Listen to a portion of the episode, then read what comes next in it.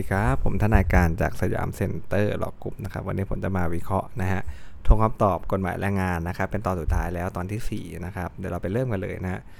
กรณีกอไก่ครับนายสุเนี่ยเป็นกรรมการสหภาพแรงงานนะเมื่อสหภาพแรงงานเนี่ยยื่นข้อเรียกร้องนะครับ ค่าครองชีพแทนลูกจ้างนะครับ ตามมาตรา 15เนี่ยก็ต้องถือว่านายสุนะครับเป็นกรรมการสหภาพแรงงานที่เกี่ยวข้อเรียกร้องด้วยนะครับ บริษัทโยกย้ายหน้าที่การงานของนายสุระหว่างเจรจาข้อเรียกร้องจึงเป็นการฝ่าฝืนต่อมาตรา 31เนะเพราะอยู่ในระหว่างการแจ้งข้อเรียกร้องใช่ไหมฮะส่วนกรณีบริษัททำสัญญาจ้างนายแห้งนะครับ โดยระบุให้จ่ายค่าจ้างสัปดาห์ละ 1 ครั้ง แทนการจ่ายเดือนละ 1 ครั้งนะครับแม้การกำหนดให้จ่ายเดือนละ1ครั้งเนี่ยได้ระบุอยู่ในข้อบังคับเกี่ยวกับการทำงานนะตามพระราชบัญญัติคุ้มครองแรงงานมาตรา 108 ซึ่งมาตรา 10วรรค3แห่งแรงงานสัมพันธ์เนี่ยฮะให้ถือว่าเป็นข้อตกลงเกี่ยวกับสภาพการจ้างนะแต่ก็ไม่ใช่ข้อตกลงเกี่ยวกับสภาพการจ้าง นะครับตามในยะของมาตรา 20 เนื่องจากไม่ได้มาจากการยื่นข้อเรียกร้องนะครับ การที่บริษัทตามสัญญาจ้างกับนายแห้งระบุ เรื่องการกำหนดจ่ายค่าจ้างดังกล่าวจึงไม่ขัดต่อมาตรา 20 นะครับเพราะเรื่องนี้เขาไม่ได้มาจากการยื่นข้อเรียกร้องนั่นเองนะครับสำหรับเงินค่าช่วยเหลือค่ารถนะฮะที่บริษัทตกลงจ่ายให้แก่ลูกจ้างทุกคนย่อมเป็นสภาพการจ้างที่บริษัทเอ่อต้องผูกพันตามเนี่ยเมื่อประกาศยกเลิกฝ่ายเดียวโดยลูกจ้างไม่ได้ยินยอมเนี่ยก็เป็นการทำสัญญาขัดหรือแย้งนะครับสัญญาจ้างขัดหรือแย้งกับข้อตกลงสภาพการจ้าง ตามมาตรา 20 นะทั้ง 3 กรณีดังกล่าวครับสหภาพแรงงานเนี่ยสามารถดำเนินการแทนสมาชิกนะครับ โดยฟ้องนะบริษัทต่อศาลแรงงานกลางได้เฉพาะเรื่องการยกย้ายในสุและเรื่องเออเงินช่วยเหลือค่ารถนะฮะในเรื่องการยกย้ายในสุเนี่ยเป็นเรื่องเเฉพาะรายสมาชิกครับสภาพแรงงานฟ้องได้ทันทีโดยไม่ต้องมีมติของที่ประชุมใหญ่นะครับ ตามมาตรา 98 อนุ 2 นะครับ ส่วนในการฟ้องเงินค่ารถนะเป็นการดำเนินการอนาจกระทบกระเทือนต่อส่วนได้เสีย ของสมาชิกส่วนรวมเนี่ยจะฟ้องได้แต่เมื่อมีมติของนะฮะที่ประชุมใหญ่ของสภาพแรงงานก่อนนะตาม 103 อนุ2นะครับสังเกตนะถ้ามันเป็นเรื่องส่วนตัวฟ้องได้ทันทีนะไม่ต้องมีมติเนาะแต่ถ้าเกิดเรื่องเงินค่าช่วยเหลือรถเนี่ยนะครับมันจะเป็นอะไรฮะมันมีส่วนได้เสียของสมาชิกส่วนรวม ก็ฟ้องได้แต่เมื่อมีมติของที่ประชุมใหญ่นะครับตามมาตรา 103 อนุ2นะเมื่อยังไม่มีมติของที่ประชุมใหญ่ของสมาชิกสภาพแรงงานก็ยังฟ้องไม่ได้นะครับ การดำเนินการของสมาชิกสภาพแรงงานจึงชอบด้วยกฎหมายนะเฉพาะกรณียกย้ายในสุเท่านั้นนะครับ กรณีข้อขอไข่นะฮะตามมาตราพระราชบัญญัติแรงงานสัมพันธ์เนี่ยนะครับเป็นมาตรา 102 เนี่ยให้สิทธิลูกจ้าง ซึ่งเป็นกรรมการสภาพแรงงานลาไปเพื่อประชุมเกี่ยวกับเรื่องที่เกิดสภาพแรงงานลูกจ้างในสังกัดอยู่นะแล้วต้องเป็นการประชุมที่ทางราชการไทยกำหนดขึ้นนะครับไอ้เนี่ยจัดประชุมโดยองค์การแรงงานระหว่างประเทศนะไม่ต้องด้วยมาตรา 102 บริษัทมีสิทธิ์ไม่อนุญาตให้ลาไปประชุมสัมมนาได้นะครับหนังสือของสภาพแรงงานเนี่ยทักท้วงบริษัทย่อมไม่ชอบด้วยนะพระราชบัญญัติแรงงานสัมพันธ์ตามมาตรา200 2518นะข้อต่อไปนะพระราชบัญญัติจัดตั้งศาลแรงงาน และวิธีพิจารณาศาลแรงงานครับตามมาตรา39วรรคหนึ่งและ 29วรรคหนึ่งเนี่ยได้บัญญัติเรื่องการจดประเด็นข้อพิพาทว่าต้องจดโดยว่าต้องไงฮะการพิจารณาต้องประหยัดสะดวกรวดเร็วเที่ยงธรรมนะ โดยมีบทบัญญัติเรื่องคัดค้านการจบประเด็นหากศาลแรงงานไม่ใช่ใช้ข้อเท็จจริงนะฮะและข้อกฎหมายข้อต่อสู้คู่ความครบถ้วนเนี่ยต้องถือว่าได้ดำเนินกระบวนการชอบด้วยกฎหมาย ไม่อาจนำนะฮะเรื่องวิแพงเรื่องการที่สองสถานการคัดค้านการกำหนดประเด็นข้อพิพาทมาใช้บังคับนะฮะเพราะว่าอะไรครับจะใช้ตามมาตรา 31 ดึงวิแพ่งมาไม่ได้นะเพราะนั้นเนี่ยนะครับจำเลยจึงมาคัดค้านได้ว่าศาลแรงงานกลางได้กำหนดประเด็นข้อพิพาทขาดไปในเรื่องคำฟ้องเครือบคุมนะฮะเพราะมาตรา 29 นี่มีบัญญัติไว้อยู่แล้วนะ นอกจากนี้ครับมาตรา 39 นะครับตามมาตรา 39 วรรคหนึ่งนะฮะ ข้างต้นยังบัญญัติไว้ด้วยว่าหลังจากศาลแรงงานกำหนดประเด็นข้อพิพาทแล้ว ศาลจะระบุให้คู่ความฝ่ายใดนำพยานเข้าสืบก่อนหรือหลังก็ได้นะครับ โดยที่ศาลกำหนดเป็นให้จำเลยนำฝ่ายนำพยานเข้าสืบก่อน และให้โจทย์นำพยานเข้าสืบภายหลังก็ชอบแล้วตามตัวบทเลยนะครับ แม้บัญชีระบุพยานของโจทย์นะฮะระบุพยานเอกสารไว้เพียงว่าคำร้องของลูกจ้างเนี่ยให้พนักงานเจ้าหน้าที่นะครับ เป็นทนายความเนี่ย ไม่แสดงรายละเอียดให้ชัดเจนนะเป็นการระบุพยานไม่ชอบตาม 88วรรคหนึ่งนะฮะแต่พรบแรงงานสัมพันธ์ไอ้พรบจัดตั้งศาลแรงงานนะฮะและวิธีพิจารณาคดีแรงงานนะครับ มาตรา 44 เนี่ยและข้อตกลงข้อกำหนดของศาลแรงงานว่า ด้วยการดำเนินกระบวนพิจารณาในศาลแรงงานข้อ 10 เนี่ยให้อำนาจศาลแรงงานตรวจสอบถามคู่ความ แต่ละฝ่ายว่าประสงค์จะอ้างและสืบพยานหลักฐานใดบ้างนะครับ แล้วก็จดสภาพและสถานที่นะฮะเก็บของพยานนั้นนะครับนะ หากสารรายงานเห็นว่าพยานที่นำมาสืบยังไม่ได้ข้อเท็จจริง แห่งคดีที่ชัดเจนนะฮะศาลก็มีอำนาจตามมาตรา 45 ที่จะเรียกพยานหลักฐานมาสืบได้เองนะครับเป็นกรณีที่มีบทบัญญัติของวิธีพิจารณาคดีแรงงานไว้โดยเฉพาะแล้วนะนำมาตรา 88 มาอนุโลมใช้บังคับไม่ได้นะครับนะเรื่องนี้นะครับก็มาจากนะพระราชบัญญัติจัดตั้งศาลแรงงาน และวิธีพิจารณาคดีแรงงานนะครับ การสืบพยานในคดีแรงงานนะ พระราชบัญญัติจัดตั้งศาลแรงงาน และวิธีพิจารณาคดีแรงงานมาตรา 2522 นะครับ มาตรา 45วรรคสองกำหนดให้ศาลแรงงานเท่านั้นเป็นผู้ซักถามพยานเองนะครับ คู่ความแต่ละฝ่ายไม่มีสิทธิซักถามพยานที่ตนอ้าง เว้นแต่ศาลแรงงานจะอนุญาตให้ซักถามได้นะครับ ดังนั้นเนี่ยการที่อะไรฮะการถามพยานที่คู่ความอ้างนะฮะเป็นการซักถามทั้งสิ้นเลยถูกไหมฮะการซักถามที่ พยานอีกฝ่ายหนึ่งอ้างจึงไม่เป็นการถามค้านตามมาตรา 89 แตกต่างจากการสืบพยานในคดีแพ่งทั่วไปครับนำ89 เนี่ยมาบังคับใช้อนุโลมไม่ได้นะคำสั่งของศาลแรงงานกลางที่อนุญาตให้โจทย์นำสืบเอกสารคำร้องตามบัญชีระบุพยาน โดยไม่ได้ถามค้านไว้ก่อนก็ชอบแล้วนะไม่เอามาตรา 89 มาบังคับใช้นั่นเองนะครับข้อต่อไปนะครับตามแรงงานสัมพันธ์2518 นะฮะมาตรา95 เนี่ยผู้จะเป็นสมาชิกสหภาพแรงงานได้ จะต้องเป็นลูกจ้างของนายจ้างคนเดียวกับผู้ขอจดนะฮะหรือลูกจ้างทำงานในกิจการประเภทเดียว กันกับผู้ขอจดทะเบียนสหภาพแรงงานนะฮะบริษัทวัตถุไวไฟและโลจิสติกส์ครับนายจ้างเดิมและนายจ้างใหม่ประกอบกิจการขนส่งน้ำมันอันเป็นกิจการประเภทเดียวกับบริษัทขนส่งน้ำมันนะที่มีลูกจ้าง เป็นผู้ขอจดทะเบียนสหภาพแรงงานนะนายไก่จึงเป็นลูกจ้างทำงานอยู่ในประเภทเดียวกันนะครับแม้จะไม่ใช่นายจ้างคนเดียวกัน แต่ทำงานในกิจการประเภทเดียวกันนะครับกับผู้ขอจดทะเบียนสหภาพแรงงานเนี่ยนะฮะและเป็นสมาชิกของสหภาพแรงงานขนส่งน้ำมันได้นะฮะ สหภาพแรงงานมีอำนาจหน้าที่ตามพระราชบัญญัติแรงงานสัมพันธ์มาตรา 2518 นะมาตรา 98 นะครับที่จัดการดำเนินการให้สมาชิกได้รับประโยชน์นะครับภายใต้วัตถุประสงค์ของสภาพแรงงาน การฟ้องคดีให้ในไก่ผู้เป็นสมาชิกได้รับค่าจ้างสูงขึ้นนะครับนะเป็นการดำเนินการให้ได้รับประโยชน์นะฮะและเป็นประโยชน์ส่วนตัวของนายไก่นะครับไม่ได้กระทบกระเทือนถึงส่วนได้เสียของสมาชิกส่วนรวมเลย ก็ไม่ต้องยุ่งกับมาตราร้อยร้อยสามถูกไหมฮะอันนั้นก็คือว่ามันกระทบต่อสมาชิกส่วนรวมนะครับ การที่บริษัทโลจิสติกฮะซื้อรถบรรทุกน้ำมันและรับโอนพนักงานขับรถบรรทุกนะของบริษัทวัตถุไวไฟจำนวนร้อยคนเป็นเพียงการซื้อทรัพย์คือรถบรรทุกน้ำมัน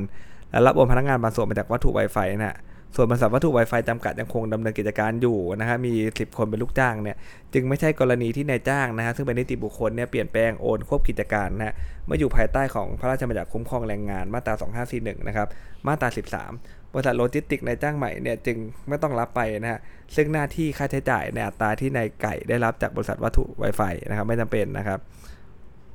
จึงไม่ต้องจ่ายค่าจ้างในอัตราที่เคยได้รับจากวัตถุไวไฟนะเพราะอันนี้ดำเนินกิจการอยู่ไม่ใช่กรณีที่เปลี่ยนแปลงโอนหรือควบกิจการเลยนะครับ ข้อต่อไปนะข้อบังคับเกี่ยวกับการทำงานของบริษัทเทพไทยจำกัดนะที่กำหนดวันเวลาทำงานและเกษียณอายุเนี่ยนะฮะตามพระราชบัญญัติแรงงานสัมพันธ์มาตราสิบวรรคสามเนาะ จะต้องการแต่แก้ไขเปลี่ยนแปลงไม่เป็นคุณลูกจ้างไม่ยินยอมจะต้องอะไรฮะจะต้องแจ้งข้อเรียกร้องนะครับ ตามมาตรา 13 ก่อนนะครับ ในส่วนของวันเวลาทำงานที่กำหนดให้ลูกจ้างเนี่ยทำงานสัปดาห์ละ 48 ชั่วโมงนั้นเนี่ยเมื่อข้อบังคับเกี่ยวกับการทำงานฉบับเดิมกำหนดให้ลูกจ้างทำงาน 48 ชั่วโมงมาตั้งแต่เดิมนะแม้นะในทางปฏิบัติเนี่ยจะให้ทำงานไม่เกิน 40 ชั่วโมงตลอดมา แต่ก็ไม่ได้ประกาศหรือออกระเบียบใหม่ จึงเป็นเรื่องที่บริษัทให้ประโยชน์แก่ ลูกจ้างนะฮะโดยให้ทำงานต่ำกว่าชั่วโมงที่กำหนดไว้ในสภาพการจ้าง บริษัทย่อมมีสิทธิ์ครับที่จะไม่ให้ประโยชน์นั้นต่อไปก็ได้นะการที่ออกประกาศระเบียบฉบับใหม่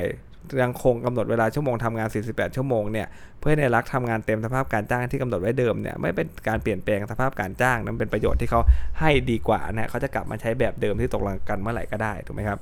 ในรักในย่อมต้องผูกพันตามประกาศระเบียบนะในเรื่องวันเวลาชั่วโมงทำงานดังกล่าวนะครับ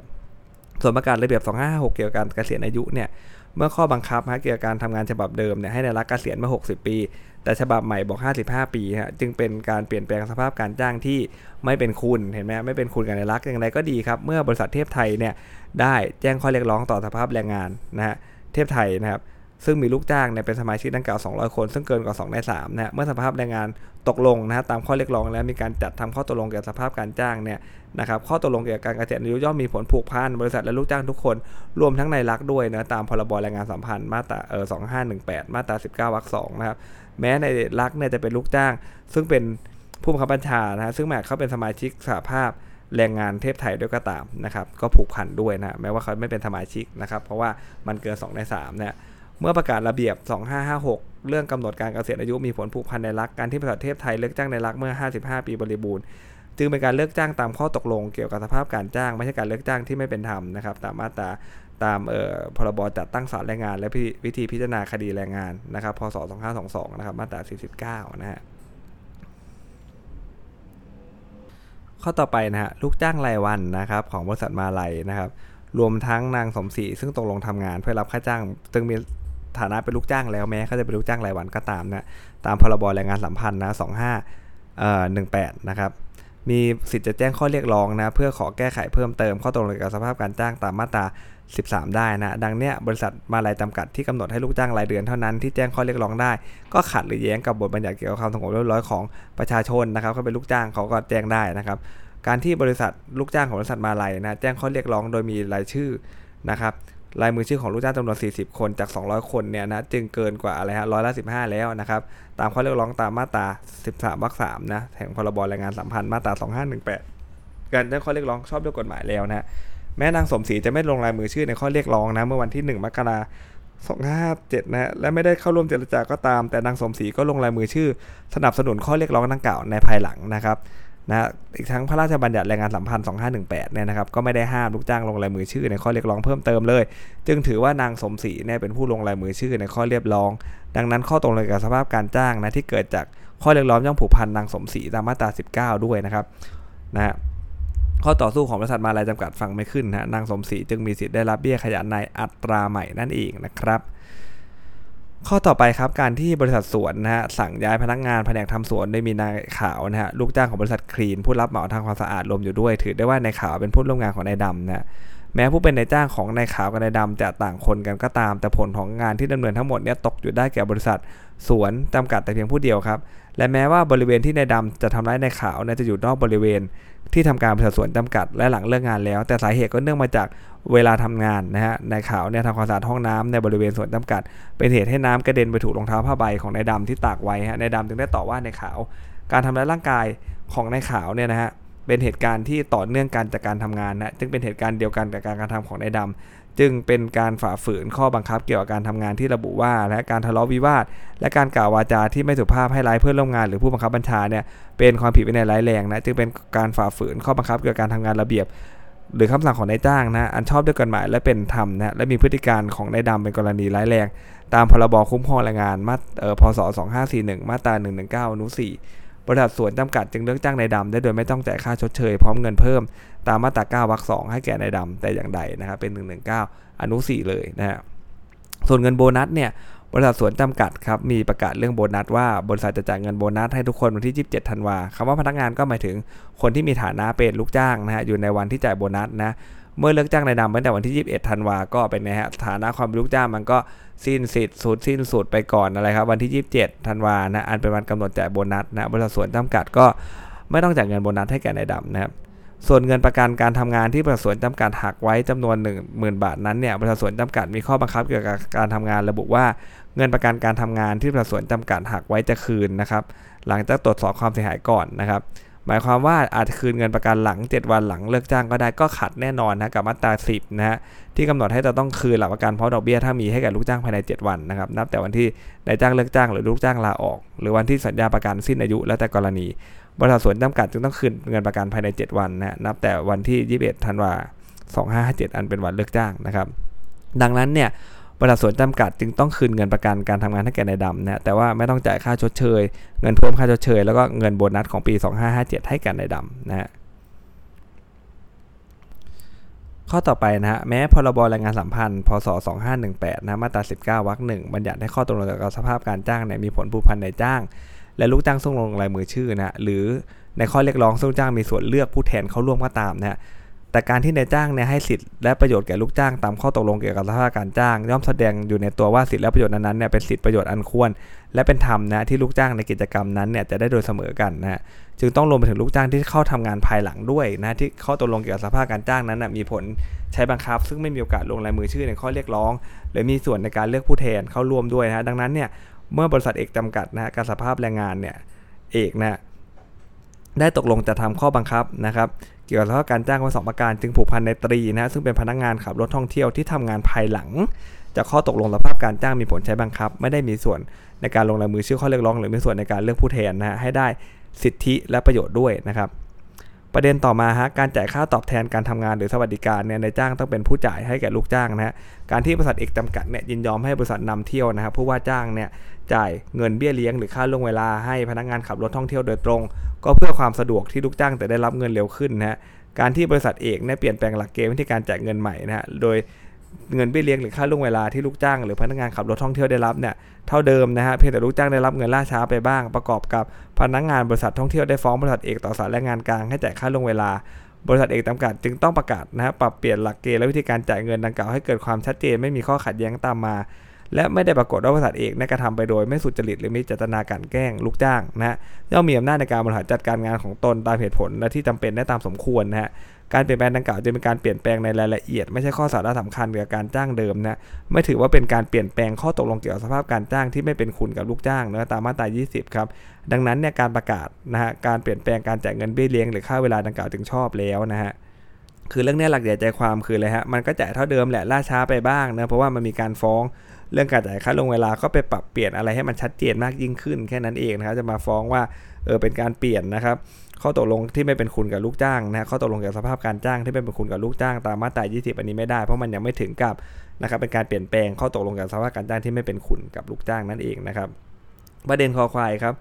นะฮะพรบแรงงานสัมพันธ์นะฮะพศ 2518 นะครับ มาตรา 52 เนี่ย วัตถุประสงค์เพื่ออะไรครับ คุ้มครองกรรมการลูกจ้างนะ ซึ่งการปฏิบัติหน้าที่บางทีอาจจะขัดประโยชน์ในจ้างนะ ซึ่งเป็นเหตุให้ในจ้างไม่พอใจและการแกล้งกรรมการลูกจ้างได้นะ จึงต้องรับอนุญาตจากศาลแรงงานเพื่อให้ตรวจสอบเสียก่อนว่าในจ้างมีเหตุสมควรนะที่จะเลิกจ้างหรือไม่พูดง่ายๆนะนายตรีชกหน้านายโทในวันเวลาทำงานนะจึงพักงานนายตรีสอบสวนถึงเหตุวิวาทนะขณะนั้นนายตรีเนี่ยยังไม่ได้รับการแต่งตั้งเป็นกรรมการลูกจ้างเลยนะต่อมาบริษัทเอกจำกัดเลิกจ้างนายตรี โดยไม่ทราบว่านายตรีเป็นกรรมการลูกจ้างนะจึงไม่ใช่เป็นเพราะบริษัทเอกจำกัด ไม่พอใจในการปฏิบัติหน้าที่ของนายตรี ในฐานะกรรมการลูกจ้าง หรือไม่พอใจในตีในการได้รับแต่งตั้งเป็นกรรมการลูกจ้าง ซึ่งกฎหมายมุ่งจะคุ้มครองแต่ประการใดนะอีกทั้งการประชุมเพื่อตั้งในตรีเป็นกรรมการก็จัดขึ้นอย่างเร่งด่วนเลย ไม่ได้เป็นกิจลักษณะนะนะหยิบเก้าอี้พลาสติกกันมาคนละตัว2ตัวนะนะครับโดยทราบดีว่าในตรีถูกพักงานและถูกตั้งกรรมการสอบสวนอยู่ พฤติการดังกล่าวสอให้เห็นถึงความไม่สุจริตในการแสวงหาประโยชน์โดยอาศัยบทบัญญัติของกฎหมายยังผิดทำนองคลองธรรมและขัดต่อวัตถุประสงค์ของกฎหมายอันเป็นการใช้สิทธิ์โดยไม่สุจริตนะฮะนายตีจึงไม่สามารถอ้างเหตุแห่งการเป็นกรรมการลูกจ้างขอให้ศาลแรงงานกลางเนี่ย เพิกถอนคำสั่งเลิกจ้างได้นะฮะข้อสุดท้ายของวันนี้นะครับ แม้การนัดหยุดงานเนี่ยจะเกิดโดยการผ่านขั้นตอนที่ถูกต้องตามพรบแรงงานสัมพันธ์นะแต่การจ้างแรงงานเป็นสัญญาต่างตอบแทนนะการที่ลูกจ้างไม่ได้ทำงาน 4 วันนะผู้เป็นนายจ้างก็ไม่มีหน้าที่ต้องจ่ายค่าจ้างให้นะครับ อย่างไรก็ตามไม่มีข้อตกลงเกี่ยวกับสภาพการจ้างเดิมว่าการนัดหยุดงานโดยชอบไม่ถือเป็นการขาดงาน กรณีไม่อาจถือได้ว่าลูกจ้างที่นัดหยุดงานตามสิทธิ์ได้ขาดงานนะเมื่อไม่อาจถือว่าเป็นการขาดงานก็ต้องนำระยะเวลาหยุดงาน 4 วันเนี่ยรวมคำนวณไปแล้วเวลาทำงานของลูกจ้างด้วยนะครับ จะยกมาเป็นเหตุไม่พิจารณาไม่ขึ้นค่าจ้างประจำปีให้แก่ลูกจ้างไม่ได้นะครับ แต่ข้อตกลงของบริษัทไก่ไม่แจกค่าจ้าง 4 วันเนี่ยจึงฟังขึ้นนะฮะ แต่ข้ออ้างที่ว่าขาดงานและไม่นำระยะเวลามานับรวมเป็นระยะเวลานะเพื่อไม่ให้ค่าจ้างประจำปีเนี่ยฟังไม่ขึ้นนะครับ ก็คือว่ามันสัญญาต่างตอบแทนนั่นแหละเขาจะไม่จ่ายก็ได้ถูกไหมฮะ แต่ในระเบียบมันบอกว่าอะไรครับ ระเบียบเขาบอกว่านะการนัดหยุดงานไม่ถือเป็นการขาดงาน เพราะนั้นเนี่ยมันก็เลยต้องนำระยะเวลาที่อยู่ 4 วันเนี่ยมาคำนวณให้เขาใครทีเลียในการเพิ่มเงินเดือนให้กับลูกจ้างพูดง่ายๆนะฮะเมื่อสหภาพแรงงานเป็ดครับยื่นข้อเรียกร้องให้บริษัทไก่จ่ายโบนัสนะไม่ได้ตอบให้ลูกจ้างบริษัทไก่เท่านั้นนะครับไม่ได้ยื่นข้อเรียกร้องต่อบริษัทเป็ดด้วย แม้บริษัทเป็ดเนี่ยได้ทำข้อตกลงเกี่ยวกับสภาพการจ้าง กับสหภาพแรงงานเป็ดไก่ก็เป็นเรื่องที่บริษัทเป็ดเห็นว่า เป็นบริษัทในเครือเดียวกับบริษัทไก่นะเมื่อบริษัทหนึ่งจะให้อะไรแก่ลูกจ้าง อีกบริษัทหนึ่งก็ตกลงให้พร้อมกันนะแม้ข้อตกลงดังกล่าวจะเป็นข้อตกลงเกี่ยวกับสภาพการจ้าง ซึ่งมีผลต่อบริษัทเป็ดจำกัดคนหนึ่งซึ่งยื่นข้อเรียกร้องได้ก็ตาม แต่ไม่ใช่ข้อตกลงนะที่เกิดจากสหภาพแรงงานเป็ดไก่หรือลูกจ้างของบริษัทเป็ดจำกัดยื่นข้อเรียกร้องต่อบริษัทเป็ดนะฮะจึงถือไม่ได้ว่าลูกจ้างของบริษัทเป็ดจังกะเป็นลูกจ้างที่เกี่ยวข้องกับข้อเรียกร้อง และได้รับความคุ้มครองนะตามมาตรา1 2 3นะฮะรายงานสัมพันธ์นะฮะ การที่บริษัทเป็ดจำกัดได้เลือกจ้างลูกจ้างของบริษัทเป็ดคนหนึ่งที่ร่วมในการยื่นข้อเรียกร้องจึงไม่ใช่การกระทำอันไม่เป็นธรรมนะฮะนะครับก็คือเรื่องนี้เนี่ยนะครับมันก็คืออะไรฮะมันก็คือการยื่นข้อเรียกร้องให้บริษัทไก่จำกัดจ่ายเงินโบนัสประจำปีให้แก่ลูกจ้างของบริษัทไก่นะไม่ยื่นดื้อบริษัทเป็ดด้วยแค่นั้นเองนะเพราะนั้นมันแยกกันนะการที่ลูกจ้างเนี่ยอาจจะไปยื่นนะครับ เออข้อเรียกร้องต่อบริษัทหนึ่งเนี่ยมันไม่ถือว่ายืดกับอีกบริษัทหนึ่งด้วยนะเพราะนั้นเนี่ยถ้าเขาเลิกจ้างในระหว่างนั้นมันก็ไม่ใช่มาตราหนึ่งสองสามนั่นเองนะครับเพราะว่าแม้ว่ามันจะมีผลใช้บังคับแล้วเนี่ยแต่ไม่ใช่บริษัทนั้นๆนั่นเองนะฮะสำหรับในวันนี้นะครับก็มีประเด็นที่น่าออกสอบอยู่เพียงเท่านี้นะครับนะเราไว้พบกันใหม่นะครับ สวัสดีครับ